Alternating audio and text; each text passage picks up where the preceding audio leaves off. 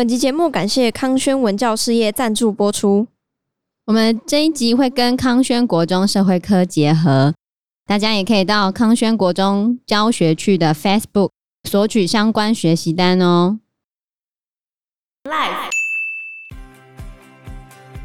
之前有记录过最惨的执行死刑的次数呢，是出手二十九次，哈，痛死了。不过那当然是那个死刑犯，他有一直躲，后来就是他的助手，就是那个刽子手的助手压住那个死刑犯，然后才让死刑犯保持直立的状态，让他可以好好的执行死刑。Hello，大家好，我是 Joe，我是 Fana，我是 Anna。卢说自己也是一个感情上面非常精彩的，但是我觉得最夸张的是他跟他的妻子，他过了很久时间才娶他的老婆啊，因为他老婆其实是个没什么读书的人，一开始是他的情妇，对，然后因为一开始他没什么读书，只是个女仆，但是长得很漂亮，他就是喜欢她的外貌跟她的身材。然后就跟他在一起，而且他还跟他妻子生了五个小孩哦，五个。可是他每次小孩生出来，他就把他丢去类似育幼院。他的理由是为了他老婆的名声着想。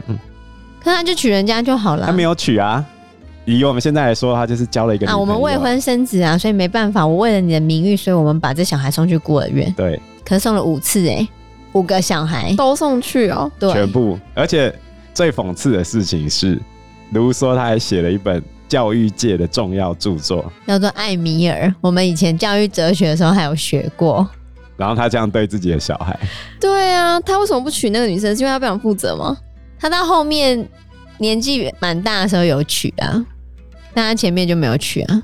他前面还想要漂配，还想玩，对，而且他一直把他小孩送去孤儿院啊。他还跟他朋友讲说，因为他们觉得孩子在他们的照顾之下不会得到良好的教育，送去那种育幼院还比较好。很夸张哎！可是卢梭被人家取的外号叫做教育界的哥白尼哦，真的这也太讽刺了吧？对啊，对啊，超级讽刺。对啊，你去看他自己根本没有教过他的小孩，然后却写了一本教育哲学的书，我觉得也太瞎。对啊，我觉得他理论很偏激啊，但是。以当时候真是划时代的想法，他认为小朋友在十二岁之前都不要碰任何书。为什么说自己小时候就看很多书，这也很奇怪，不知道。他就说小朋友啊，要学习最好的方式就是透过他的经验去学习，所以老师的工作应该是安排他有各式各样的实作经验之后才去看书。所以他在十二岁之前几乎是否定。书本跟阅读的价值，这一点在现代社会是不会被接受。可是真的是惊世骇俗的一个论点。如果这一个论点放在学龄前教育的话，我觉得合理啊。哦，零到六岁，对啊，对啊，因为他们发展就是这样子嘛。嗯，可是他认为国小阶段也应该都是这样。可是他这种经验主义的看法，的确是引发了后续一系列的教育变革。他非常重要，可是。你看他这样对他的小孩，对啊，所以你看卢梭他的私生活真的非常的精彩。那因为卢梭他的小时候其实过得不是很好嘛，好有一些不好的经验，但这些挫折其实都没有让他放弃自己。他后面很会写书，然后也因为他童年的经验哦，让他写的书比任何一个启蒙思想家都还要精进。他最有名的就是在《社会契约论》嘛。他开头就写到：“人皆生而自由，可是你却身处一个无处不在的枷锁之中。”其实，艾米尔跟社会契约论的论点有一些一致的地方，就是原本的那些枷锁必须要被撤除。你叫学生背诵，或者你教他们念书，这是需要被撤除的部分。不要来管我吧。他怕他们会被困住吗？对啊？所以他是很自然派的。其实。以现在人本主义，他最开始的开山祖师爷，其实应该就是卢梭了。所以，社会契约论在后来的法国大革命也变得非常的重要，被视为是一部民主宪章。所以，你看这些启蒙思想，整个一起叠加下来之后呢，遭殃的就是另外一个被送上断头台的国王路易十六。没错，路易十六不是个坏人，嗯，他甚至很喜欢启蒙思想，他也很乐于分享自己的权利，可是他却搞到自己被送上断头台。可怜，他的情况跟英国的查理一世是完全不一样的。查理一世是自己北兰，但是路易十六，你可以说他不断的在实践启蒙思想的过程中，结果被法国人自己送上断头台，而且断头台还是他自己设计的。对啊，他算是被他爷爷害到了。他爷爷是路易十五。然后路易十五其实留下了很多烂摊子，因为在那之前他们就可能花了很多钱啊，好大喜功啊。其实从路易十四就开始乱花钱。太阳王路易十四最有名的一句话：“在我死后，哪管他洪水滔天。”而且路易十四他在位很久嘛，所以他在位的时候，他的儿子死了，孙子也死了，然后曾孙就是路易十五，然后路易十五呢也在位蛮长的，所以路易十五的儿子死了，后来。他的孙子就路易十六才登基，嗯，然后反正总而言之呢，路易十六他前面呢就是有他的那些祖上们的各种负债、各种花钱，到他的时候其实就很多烂摊子了。他其实是个蛮好的人，很随和，哦，可是他也没办法解决很多事情，到最后他干脆就自己关起来。他最喜欢做什么呢？他最喜欢玩锁，玩锁，他是超有名的锁匠。据说他很破解锁是吗？他喜欢做那一颗锁，他也会破解锁。对，他非常的厉害，他自己会开锁，然后自己会制作锁，然后还会跟很多的锁匠一起研究怎样才可以做一个很好的锁，这样子。哇，非常的厉害。那他除了玩锁之外呢，对其他的事情都不太感兴趣，即便连他的老婆也不太感兴趣。他玩锁其实是受启蒙思想影响的哦。觉得这样才是一个开明君主必备的样子，嗯，所以他喜欢玩锁，然后喜欢修改各式各样的机具。那其中最有名的就是那个断头台，是上面有一个刀子，然后它会这样下来，这样子吗？对对对，这就要讲到处决人这件事情，嗯，因为以前处决人有很多方式，我们在讲英国的时候有讲到火刑。那这个火刑讲究的是细火慢炖啊，因为这样才能够把你的灵魂烤干净，让那个恶魔跑出来。跟烧女巫是一样的吗？就是把人绑在上面，就是你要细火，很痛苦哎、欸。嗯，火刑非常的痛苦哎、欸，因为火刑的时候其实会有很多的有毒气体跟二氧化碳流出来，从人身上吗？还有从烧木的木头那边哦。跑出来，而且火焰会灼伤你的皮肤，烧掉你的四肢。有一些人，他们可能在火刑中经过了好几十分钟，都还没有死。就是当他的身体已经都着火了，非常痛苦的时候，还没有能够死掉，那也太惨了吧？对啊。可是你想一想，这已经是科学革命跟启蒙时代，大家还是这个样子哦。而且在处刑的时候。民众是非常喜欢围观的，比如说英国后来在伦敦有打造了一个舞台，卖票去看绞刑。绞刑到底是？绞刑就是在你头上围一个圈嘛，上面一条长长的绳子，嗯，然后你站在一个高台上，把那个高台的底部一打开，你就掉下去嘛。那这个绳子的长度就必须要讲究，必须要经过精密的数学计算。如果绳子太长的话，你一掉下去的话，重力加速度太高，那你的头会留在绳子里面，身体会下去，就会直接身首分离。一个高技术的绞刑就是下去嘣，让你死掉，然后头还留在身体上，掉在那边，然后大家都可以看到你。可是观众喜欢看的是比较刺激的，对。就是要么就太短，太短的时候你就会在那边挣扎、扭来扭去这样。嗯，观众喜欢看这种，然后或者是直接爆开的这种也可以。天哪，蛮残忍的啦。对啊，所以这在法国也是一种娱乐吗？对民众来说，当然啊。对啊，断头台也是啊，那个那一圈的位置都要先抢的。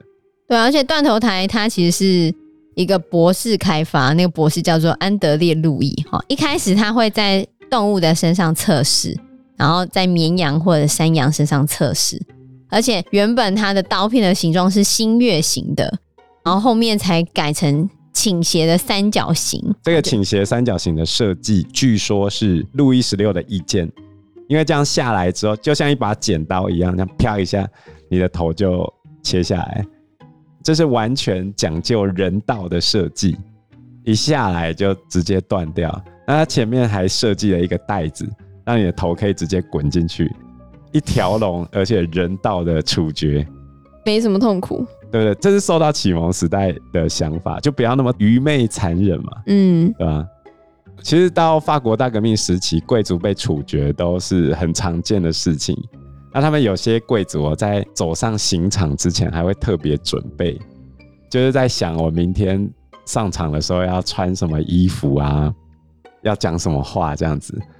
总而言之呢，他们从被关的地方出发，走到刑场，原本短短几分钟的路程，可能都要走两三个小时，因为围观的群众太多，大家都很兴奋。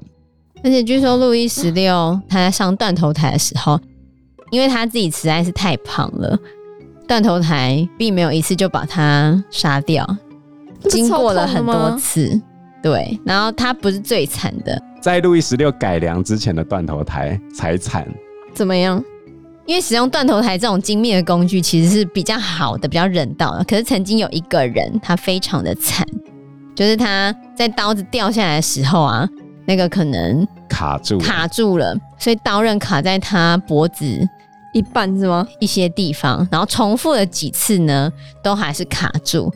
终于到第四次的时候呢，才让他解脱。所以第一次掉下来可能砍了一些，第二次再砍了一些，第三次又再砍一次，他等于经过四次。据说他到第四次的时候，他要想说为什么一直砍不下来，他还转头去看那个。然后才砍下来。对，他很惊讶的看了一下那个断头台，到底是发生什么事情。所以即便是这样子，也是有发生一些意外。对，发生一些意外。还有之前，因为断头台有时候会变成是一种家族的遗产吗？就是那些执行死刑的人呢，他们是拥有那个断头台的，嗯，然后他会传给他的儿子。家族事业，对，家族事业。然后曾经有一个家族呢，就在传给他儿子的时候，那他儿子因为要剪某个受刑人的头，就踩到喷溅出来的鲜血，滑倒之后，他就自己在楼梯上面把脖子摔断了。还没有享用到他自己的，但是他自己也把脖子摔断了，有点惨。就是你在砍头的时候，血其实会喷溅出来其他的地方。而且旁边还要有一个人，就叫做摄影者。摄影者就是专门看着那些人是不是有把头放在正确的位置。因为曾经也发生过，有些人不甘于死，他就不想上断头台嘛，他就会缩。就是假设你已经指导那个人把头放在他应该放的位置的时候，那个人就把头往后缩，然后他的头一半就被削掉了，那不更痛？他已经死了。哦，脑子就炸出来这样。对，所以那个摄影者就是要确保那个死刑犯是可以把头放在正确的位置的。可是如果你遇到一些不想死的人，还是会发生像刚刚讲的意外。嗯，而且处刑完之后啊，群众还会冲上断头台附近，要干嘛？沾那个血回家。嗯，为什么？Lucky 吗？做猪血糕 没有啊？没有，像路易十六死的时候，旁边的民众就有冲上去，用手帕或者是用纸来去沾路易十六的血啊，就是要尝他的血啊，都会吃吃看什么味道。嗯，这些死刑真的是非常的残忍。对，哎、欸，这卖票的好不好？通常会卖光是吗？很卖座，还要跟那个黄牛买票，你才能在特等席。跟那个血喷出来的时候，还可以喷到你身上那种。我还可以问一个问题吗？就是那这样是谁来操作那个断头台的？他有一个名字吗？刽子手啊。哦，刽子手。他专门做这个啊，像中国的刽子手也是固定的家族在做，日本的也是。你要很厉害的人才有办法好好的执行死刑。所以就像我刚才讲的绞刑，他也是要会算啊。因为也只有固定的人知道怎么算了、啊。哦，啊，不然留太长你怎么办？虽然都是死啊，但是还是有分很多死法。对，而且你遇到的刽子手如果不好的话，你可是会非常痛苦的。真的。对，在路易十六改良断头台之前，除了这个断头台不好用之外，基本上你拿斧头或拿刀来斩首的时候，一旦遇到新人，就是用锯的。啊，好惨哦！新人你就不知道从什么位置砍下去才会干净利落、啊。没有他就算会先练习吗？他怎么练习？一定有练习。嗯，可是他真正砍下去的时候会手软，啊，就算他砍对也砍不断，所以最后就是只能用锯的锯开。那就太不人道，太痛苦了。如果你有点难以分辨这什么感觉的话，推荐最近 Netflix 有一部电影，好，叫做《饥渴游戏》。饥渴游戏，对，就是模范生的那个主角演的女主角吗？对，嗯、好，对啊，刽子手要对犯人行刑之前都要有严格的训练啊，会从猫啊、羊啊，然后开始变成猪，因为猫比较小嘛，然后开始变得比较大的动物。猪也太困难了吧？猪本来就很难啊，对啊，嗯、要干净利落没有那么容易啊。你就算经过很多的训练，只要那个人是新手，基本上，而且大家还会看筷子手的切口有没有干净利落，是会影响到他们的声誉的。如果他砍得不好的话，大家就会觉得怎么这么烂吗？对，怎么这么糟糕？因为你没有一击毙命，技术不精湛，没有让这个人好好的死掉。哦，真的、哦，我以为大家会想要看那种。没死哎、欸，就是苟延残。民众是这样子啊，但是那个刽子手会不会得到良好的声誉，还是要看他够不够力。被他的声誉是看被切的那个人，好不好？民众当然喜欢看那人在地上滚啊。对啊，但是我说刽子手的声誉好不好，就是看他技术好不好。曾经有一个刽子手，他有留下他执行的记录，他就说他一开始的时候还会蛮在意行刑人的姿势，嗯，而当他越来越厉害的时候，他用站着也可以。用坐着也可以，怎样都可以了。哇！可是要够厉害才行，很强吧？很强，斩首大王。没错，像日本的话，就是切腹完要有一个借错人帮你斩首。嗯，那一般来说都会找你最亲近的朋友。哦，但是那个亲近的朋友也常常会失手。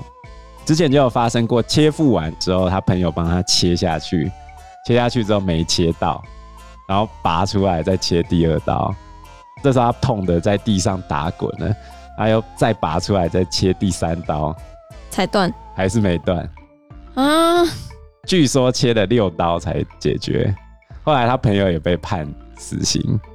你这还好啦，之前有记录过最惨的执行死刑的次数呢，是出手二十九次，哈，二十九次哦，痛死了。不过那。当然是那个死刑犯，他有一直躲，嗯，然后就闪来闪去，闪来闪去，闪来闪去。后来就是他的助手，就是那个刽子手的助手压住那个死刑犯，然后才让死刑犯保持直立的状态，让他可以好好的执行死刑。可是他出手了二十九次，哈，数字非常之不光彩，超惨的。哎、欸，可是这样，所以日本是先斩首，然后再切腹，先切腹再斩首。哦。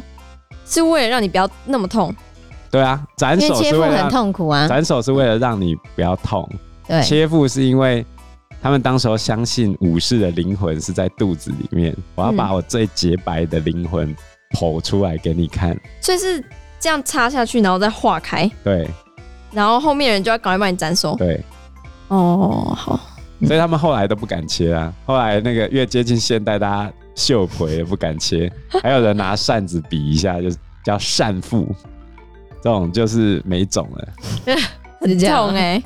不然你把灵魂掏出来给人家看啊？没有这东西，你要武士精神，好不好？好好，那我们回来看一下路易十六。其实路易十六他不算是一个不好的皇帝啊，但是就像前面讲的嘛，他的祖上花了太多的钱，然后到他自己的时候呢，他治国还可以。可是呢，他有一个非常会花钱的老婆，嗯、他那个非常会花钱的老婆叫玛丽安东尼，哦，玛丽皇后，嗯，也被叫做玛丽安托内特，嗯，就是那个翻译的问题。那我们接下来统称玛丽皇后好了。玛丽皇后呢，她是奥地利嫁过来的。她从奥地利嫁来法国的时候呢，一开始大家都被她的美貌给惊呆了。但是据说路易十六他年轻的时候不知道有什么隐疾，因为我一直查不到他到底有什么毛病。好，他年轻的时候就没有办法跟玛丽皇后有个小孩哦，所以他们结婚蛮长一段时间都没有小孩。那玛丽皇后就等于有点独守空闺的状态啊，又没有小孩，那怎么办呢？他就每天花钱啊、打扮啊、shopping 啊、开舞会啊、开 party 这样子，所以花了很多的钱。遭受了非常多人的抨击，然后大家觉得她太会花钱了吧？甚至有一个说法说她是赤字皇后，就是让法国陷入赤字的状态。但后世有一些历史学家认为，其实玛丽皇后她再怎么会花钱，也没有前面路易十四、路易十五花的钱那么多。只不过她在一个算走向末期的王朝，然后会被放大检视而已。这算是玛丽皇后悲惨的地方。因为时间关系，我们这一集节目就到这边喽。有任何的建议都可以在留言区告诉我们，或者是直接在 Facebook 或者是 IG 留言我们，我们都会回应你哦。喜欢我们节目的话，欢迎按赞、订阅、加分享。如果喜欢我们今天的内容的话，也欢迎赞助我们一杯咖啡的钱，让我们可以走得更长更久。谢谢大家，谢谢大家，拜拜，拜拜，拜拜。